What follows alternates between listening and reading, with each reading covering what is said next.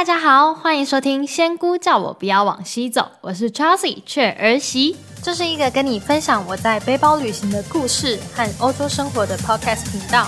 你现在收听的主题是雀儿媳的《从中欧流浪到巴尔干》。哎呀，大家这周过得好吗？我这边呢有收到一些新的留言，还有私讯，真的是非常感谢大家的鼓励。我上礼拜呢停播一次，就是在思考。因为之前我在讲爱尔兰的打工啊生活，嗯，是有比较多的收听还有互动。在后面呢，我开始讲旅行还有其他地方的时候呢，嗯，整个是断崖式的下降，好像比较没有办法产生一些跟听众的连结。不过呢，我后来又回想到我当时开始做 podcast 的初衷，是想要记录自己的生活还有旅行，也希望能够从中去提供一些有用的资讯。不管是旅行的景点啊、路线，还是旅行的小技巧，然后我也尽量提供比较白话文的轻历史去介绍我旅行的地方。所以呢，调整好自己的心态后呢，找回自己的初衷。然后我这周又回来啦，我也有回头去看了一下留言，还有之前的讯息，有蛮多人称赞我的声音很好听，真的是谢谢大家的不嫌弃。然后也有人跟我说，我分享的很仔细。嗯，就总之谢谢大家的正面回应。好，那上一集讲完了克罗埃西亚呢，这一集要前往到波士尼亚与赫塞哥维纳。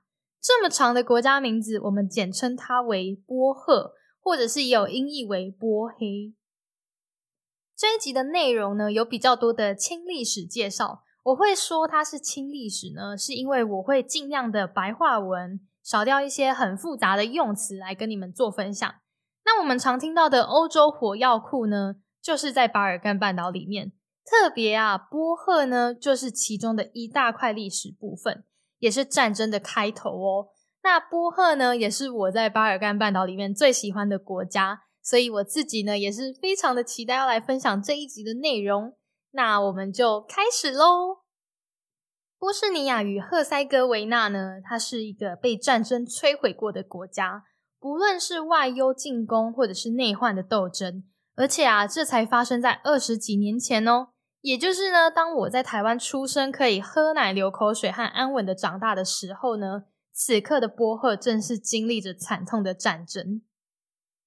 波赫呢，曾经是前南斯拉夫社会主义联邦共和国的六个加盟国之一。一九八零年，在头头迪托过世之后啊，就开始出现了群龙无首的情况。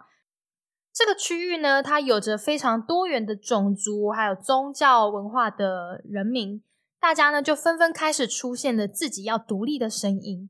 那在一九九一年呢，斯洛维尼亚和克罗埃西亚他们就开始要求独立建国嘛。隔一年，在一九九二年呢，波赫和北马其顿也想要独立建国。然而呢，北马其顿它是顺利的建国了，而波赫呢却经历了血洗战争。在波赫的境内呢，有三个主要族群。第一个呢是波士尼亚穆斯林，他们是最大宗；其次呢是克罗埃西亚人，还有塞尔维亚人，或者是称为塞族。这个时候呢，塞族呢他们是拥有重建南斯拉夫王国的伟大憧憬，所以当然是提出反对的声音啊。而且呢，就自己成立了在波赫境内的塞族共和国。那在波赫境内的其他族群啊，多数人是同意独立建国的嘛。于是呢，塞族他就联合了塞尔维亚，一起攻打境内的波士尼亚穆斯林，还有克罗埃西亚人。就在后续呢，波士尼亚穆斯林和克罗埃西亚人之间呢，也是有一些主权和种族之间的矛盾。于是三方就开始互打起来。而波士尼亚穆斯林啊，是在这场战争中丧失最大部分的土地，也是牺牲最多生命的族群。这场战争发生在一九九二年的三月，当波赫宣布独立之后开始，一直到一九九五年的十二月，北约介入之后才暂停战争。这段期间的战争呢，也被称为波赫内乱。这场战争至少有二十万人死亡，其中呢，也发生了种族清洗、设立集中营和奸杀妇女等等的惨绝人寰、很不人道的行为。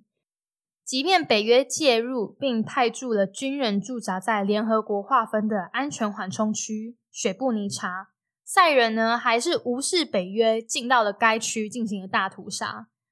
而当时呢，北约他只派驻了六百名荷兰军人驻守，根本就不足以抵挡塞族的攻击，所以呢，只能眼睁睁的看着塞尔维亚人杀害波赫人民。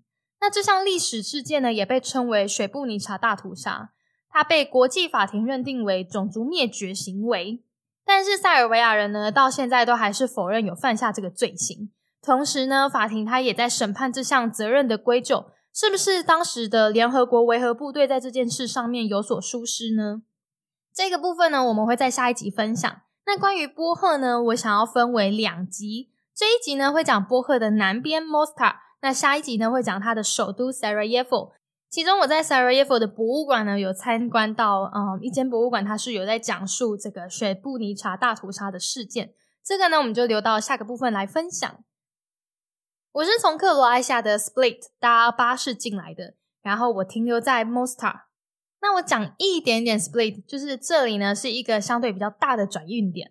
那这里有很多的行驶路线，你可以从 Split 搭到 Mostar 之外呢，也可以到波赫的首都 Sarajevo，或者继续沿着海岸线到 Kotor 或者是杜布罗夫尼克。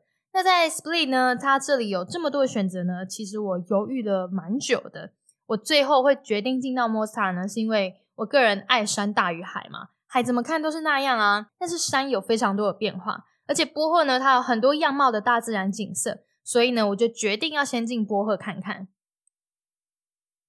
那莫斯塔的这个车站它小小的，我一到呢，我就到旁边的租车公司，我想要问租车，因为我听说自己的租车很便宜，然后郊区也有很多地方很漂亮，但是公车啊、火车都不是很方便抵达。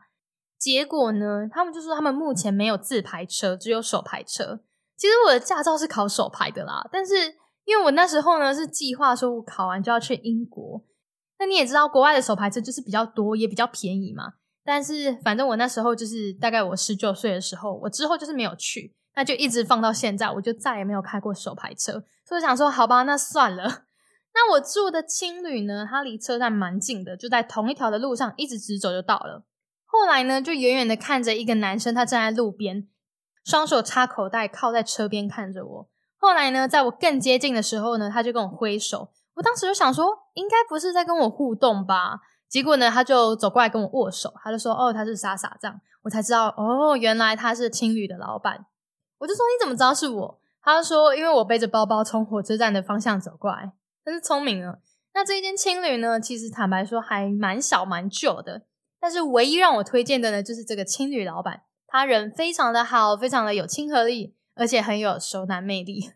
我必须先说呢，我不是专爱熟男，但是他就是很嗯老 N 导，你知道吗？然后他又非常的亲切，会告诉你这里很多的资讯，比如说哪里好吃的啊，或者是哪里可以去等等的。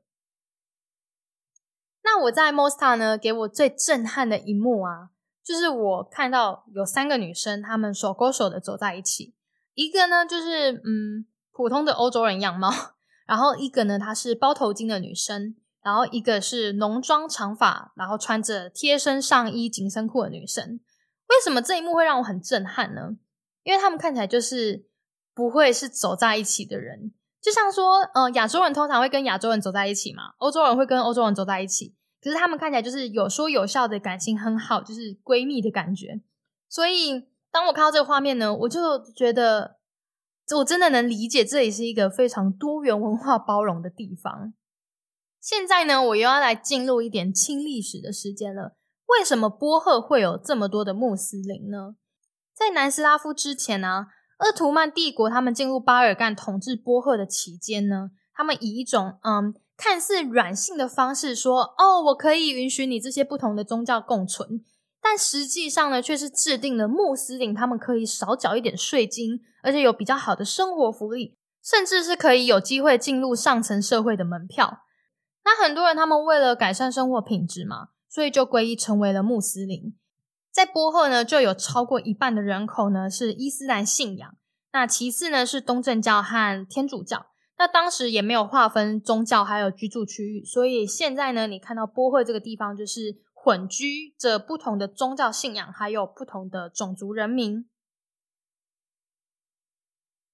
在这里啊，还有一个非常特别体验，就是听到清真寺的在做礼拜的歌颂声音。我这里有录一段，想要给大家听听看。但是我之前在旅行的时候啊，有发现实动态，有人就跟我说，他对于这种音乐的歌颂方式感到不是非常的舒服。所以，如果你知道你是会对这种音乐不舒服的人呢，你可以快转个十秒。那好，现在开始。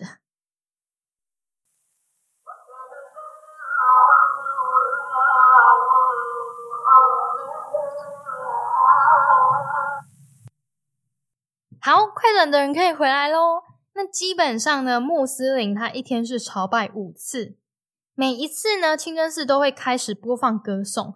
那这个时间呢，是根据日照、根据太阳的运行去向麦加的方向朝拜。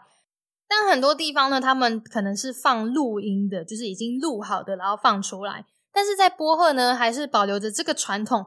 每一次他的歌颂呢，都是有真人在现场，在当时唱出来的。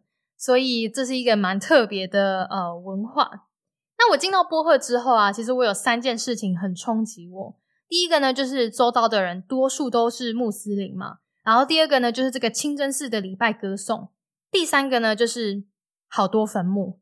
对我来说呢，很不一样，是因为在我过去的生活经历中，嗯，没有什么机会可以真正的进入到穆斯林国家，那更没有机会去听到这个清真寺他每天五次的歌颂，甚至我平常连清真寺都很少看到了。那在这之前呢，我唯一一次最接近穆斯林文化的地方就是马来西亚。可是马来西亚的穆斯林氛围呢，没有这里的传统。那在这里呢，我没有任何的不舒服或者是害怕的感觉，对我来说是非常新鲜的。那因为我在这之前没有接触过这样的宗教和文化，可能课本有教，媒体有报，但是我没有人真的在里面过，所以呢，我是抱着一种尊敬和学习的心情，在这边边旅行边感受。这边的墓园呢，也都是开放的，不管你是。穆斯林、东正教、天主教还是犹太教，不分种族、不分宗教，全部都是葬在一起。这里的墓碑数量啊，真的是多到非常的惊人。每个地方呢，你随便一走都可以看到一整片的墓碑。那在这里呢，我也有走进去墓园里面观察，每个人呢就是和平的安葬在同一个区域，不分你我。那墓碑上呢有不同的造型，代表着性别，也有他们的宗教符号可以识别。今天呢，真的讲了好多历史和文化上面的内容。接下来来讲一些观光景点吧。来到莫斯塔呢，一定会来到旧城区。莫斯塔它是一个非常漂亮的古城，它好像也有被列入文化遗产里面。几乎都是石头盖成的房子，然后石砖墙啊，石砖路。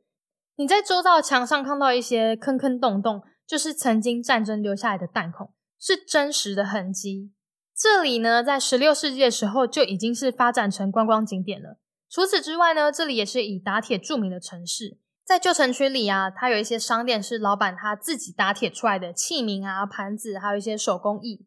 那时候呢，我有参加 walking tour，连导游呢都跟我们说，我们是要去那种你有听到打铁声音的店家买，那才是他们真的自己做的。如果没有听到呢，那就是代表从中国进货的。而这个 walking tour 呢，它是免费的。在最后的导览结束呢，你可以选择要不要抖内它。基本上它就是 free walking tour，免费的步行导览。我题外话一下，其实有很多地方呢都是有这个 free walking tour，我非常非常的建议你可以去参加。所以呢，你可以选择要不要给一点小费去支持他们，去鼓励他们。又或者是说呢，你可以参加那种要付费的导览。那那种要付费的导览呢，可能就会有比较丰富的导览内容，或者是有设立一些主题性。那基本上呢，我是觉得说，如果你想要多了解一些当地的历史啊、文化啊，然后时间又可以配合，又想要省一些旅费，Free Walking Tour 真的是超级推荐的行程。我每次到一个新的城市，都一定会问说这里有没有，然后会去找，因为我觉得这是一个很棒的行程，然后可以让你认识当地。不过唯一一个小缺点是缺点吗？我也不知道，就是它是英文导览，然后加上可能会有一些口音。所以，如果你这方面不是问题的话，那我真的是超级推荐你去到每个地方、每个城市、每个国家，你都可以去找找看有没有 free walking tour 这个东西。我跟你保证，一定一定会有收获，绝对可以让你得到你在网络上找不到的东西。那我参加这个 free walking tour 呢，他是青旅老板介绍的，老板呢就跟我说他们是同年纪，他知道当时战争发生了什么事情。那其实我在问老板有没有 walking tour 之前呢，老板就有跟我聊到说，他在十七岁的时候呢，过完生日的隔天就上战场了。他先是对抗克罗埃西亚人，之后再对抗塞尔维亚人，总共打了三年。我问他说，打仗时有杀了很多人吗？他想了一下，说他希望没有。然后他还跟我分享他在十七岁的时候在军中里面的照片。那这一位导览员呢，他是会带着平板来跟游客介绍，其中呢就有非常多战争时候的照片，全部都是他本人在战争的当下拍摄的。他是真的亲身经历过战争的人，他的导览是可以还原当时的状况。其实我自己还有一个冲击呢，就是，嗯，我没有想过我会遇到一个站在我眼前这个人，然后他也才四十几岁，但是他们却是曾经在战场上经历过的人，活生生的历史在我的面前，你根本就没有办法去想象他们到底嗯经历过了什么。那话说回来，这个老城区啊，还有一个很有名的景点就是老桥。那这个老桥呢，它是一个拱桥，而且非常的滑。旁边呢就一颗石头，写着 "Don't forget ninety three"，意思呢就是这座桥它在九三年啊，因为战争被炸毁了。那现在呢看到的是二零零四年重建。不过当时啊，为了要完整的还原这座老桥，还找到了当时同一个地区的采石场，他们去研究这个石头的材质，也找来了土耳其的建筑师，以当时的工法去还原这个老桥。那这座老桥呢，它还有一个传统。就在每年的七月都会有跳水比赛，从这座老桥跳下去的人呢，代表着勇气，而且只有当地人可以跳。如果观光客你想要跳，你还得付钱呢。那整个老城区呢，蛮小的，你沿着河岸边啊、山壁边呢，都有满满的餐厅和伴手礼店。其实你大概花半天的时间就可以走完、逛完，也可以坐下来吃顿饭了。如果你走完了老城区，也可以去新城区那边走走看看。据说呢，那一条连接旧城区和新城区的桥啊，以前旧城区这边是波斯尼亚穆斯林，那新城区那边是克罗埃西亚人。那讲到这里呢，我想要特别说一个地方，就是在新城区，你可以看到一栋非常明显的废墟大楼。这栋废墟大楼的前身它是银行，现在呢，你是可以在里面看到一些祈求和平的涂鸦。当时战争的时候呢，克罗埃西亚的狙击手他就躲在上面，瞄准目标进行攻击。那在我住的青旅附近呢，也有一栋被炸毁的百货公司。你当然现在是看不出来它是百货公司，可是它的四面墙呢，大家都有非常特别的雕刻。那这里呢，有很多的建筑，他们都是废墟的样貌，其实是因为持有人他故意不想要重建，他想要保留历史。他想要让后人知道这里曾经发生过的战争伤害。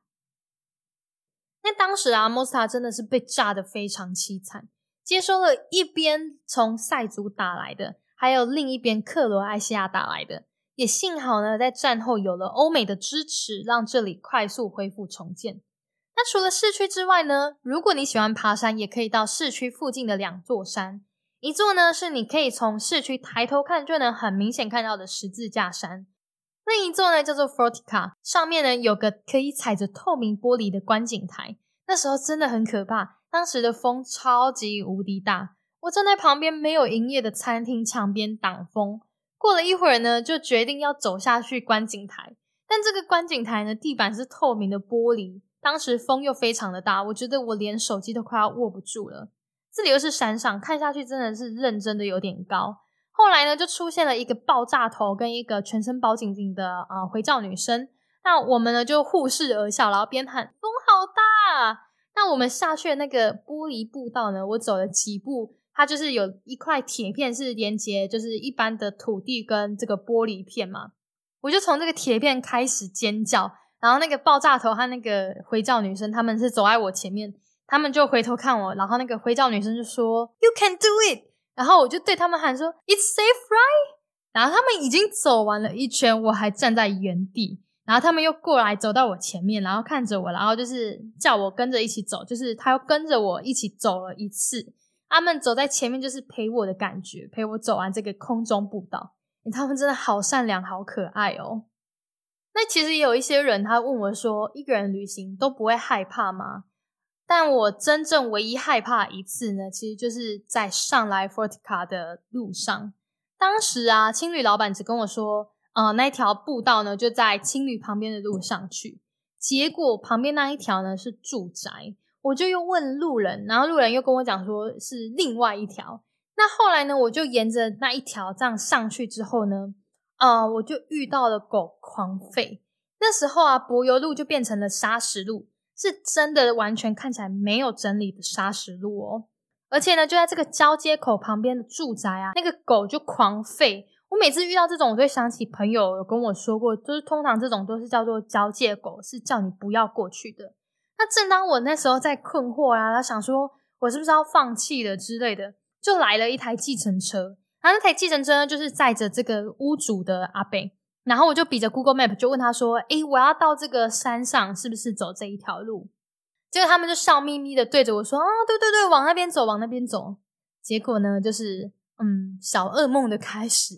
其实也不算是噩梦，也算是蛮有趣，也蛮有成就感的。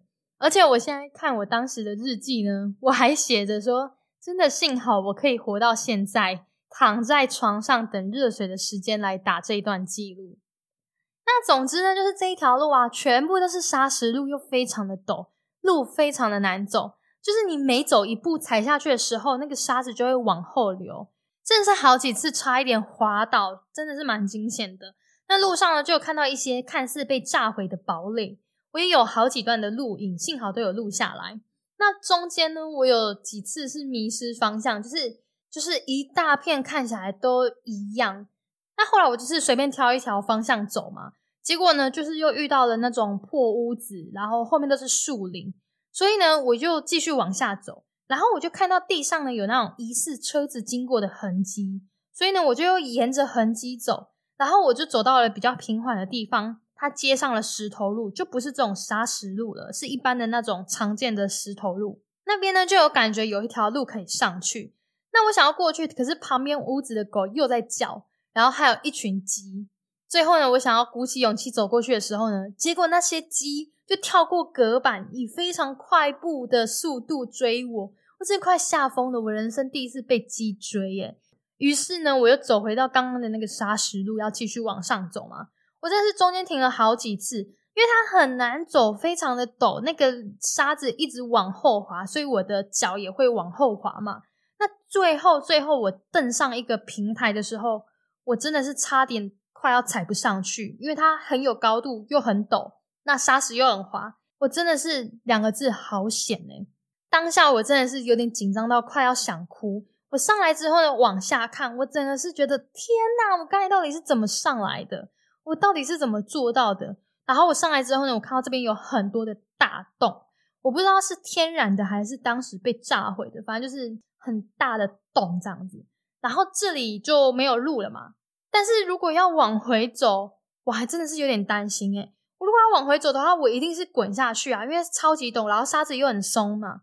后来呢，我就看到旁边似乎有路，可是是有栅栏遮着的。然后我走过去呢，我当时又怕这个栅栏是不是有电还是干嘛的，所以呢，我就在旁边看说有没有其他地方可以进去。我就看到旁边的石头呢，有一个小缝隙是破掉的。所以我就从那个石头这样子钻到那个缝隙，然后过来到另一边正常的柏油路，正常行走的那种路，然后也有汽车在行驶。后来呢，我就顺着这个路往上爬，我觉得应该有在爬一个多小时。我没有注意时间，但是真的是蛮长一段的。沿途啊，你就可以看到整个盆地市区的景象，还有对面白色十字架的山头。虽然天气很好，可是就不知道为什么看起来是雾雾的。不过这里看下去真的是超级美，视野超好，我很推荐你们可以来这里。但是因为我下山是走正常的路，是到火车站那边出来，所以呢，如果你们要走的话，你们就找火车站那边有往上坡的地方走，不要像我一样乱走，那边真的是蛮危险的，而且完全没有人，完全也没有讯号，你真的到时候要求救也没有人可以给你求救。好，那讲完了 Mostar 呢？你如果在 Mostar 有停留比较多的时间，你也可以到附近的小镇，像 Stolik 或是 b l a k e y。那这里比较有名的地方呢，就是 b l a k e y 的修道院。你要进去修道院呢，它的门口有围巾可以让你包头进去参观。那我们到了别人的地方，就是要尊重当地的文化嘛。这里呢，有名的就是修道院旁边的湖。它是非常的清澈，非常的湛蓝，也听说是这边啊，就是河流速度最快的地方。那你要走到对面的餐厅后面那个地方拍起来才是最漂亮的拍摄点。然后呢，我想要再说一个叫做 Porchtail，这个发音有点难，我可能是不正确的，嗯，好像叫 Porchtail 吧。那这个小镇呢，它是有堡垒被摧毁过的遗迹，整个小镇非常的古，非常的旧。也都是石头路啊、石墙啊，那这些堡垒呢，现在就是废墟。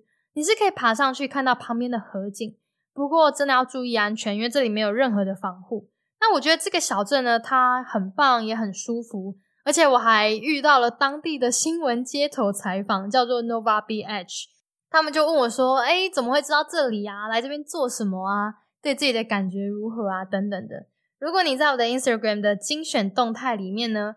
波赫啊，它这一个项目里面，你可以看到采访片段。我结束这里之后呢，我又走了四公里多到下一个小镇，叫做 c h a b i a n a 我在这里呢，其实也有看到一些很心疼的画面，比如说在我刚才说那个废墟堡垒的坡上啊，那一天天气很好，大太阳的，但那个老奶奶她就是晒着太阳，她一直很努力的跟我推销她的产品。她的产品呢，其实就是放在一个。很破旧的桌子上，然后上面就有一些手链啊，一些小东西这样子。其实那边也没什么人，因为那边不是观光热点。我根本就不知道他今天遇到我之外，他还可以遇到谁，甚至别讲说他到底能不能卖出去，可以有个收入。我不知道哎，我就是讲到这个地方的时候，我就会想起那个老奶奶的画面在我的脑海中。然后啊，还有在 Mosta 的旧城区。有一些罗姆人，他们在路上乞讨。那其中呢，就是有一个女人，她是嘴巴叼着烟，手上还牵着两个孩子，身上呢还背着一个嗷嗷待哺的小婴儿。她还有小孩子，就是头发很凌乱，然后看起来也很脏。我就在想着，他们都住在哪里啊？这是他们真实的生活吗？还是是为了要出门乞讨，才把孩子弄得？头发这么乱啊，才把自己弄得脏脏的。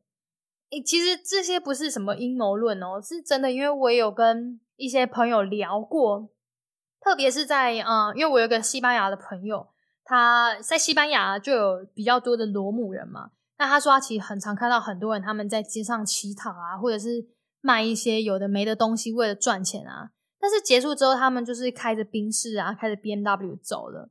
就是他们有点呃贩售同情心吗？或者是以他们是罗姆人的身份去乞讨吗？就是这是我们当时聊天的分享啦。那我当时其实也在想说，这些小孩他们长大之后也会继续做这些乞讨的工作吗？我更多的担心是这样的生长环境和教育，孩子的未来是什么？那小孩子他们在街上乞讨啊，拉着外国人的衣角要钱啊。还是在游客拍照的时候就蹭进去呀，撒娇讨钱，这些教育在孩子的成长过程中是健康的吗？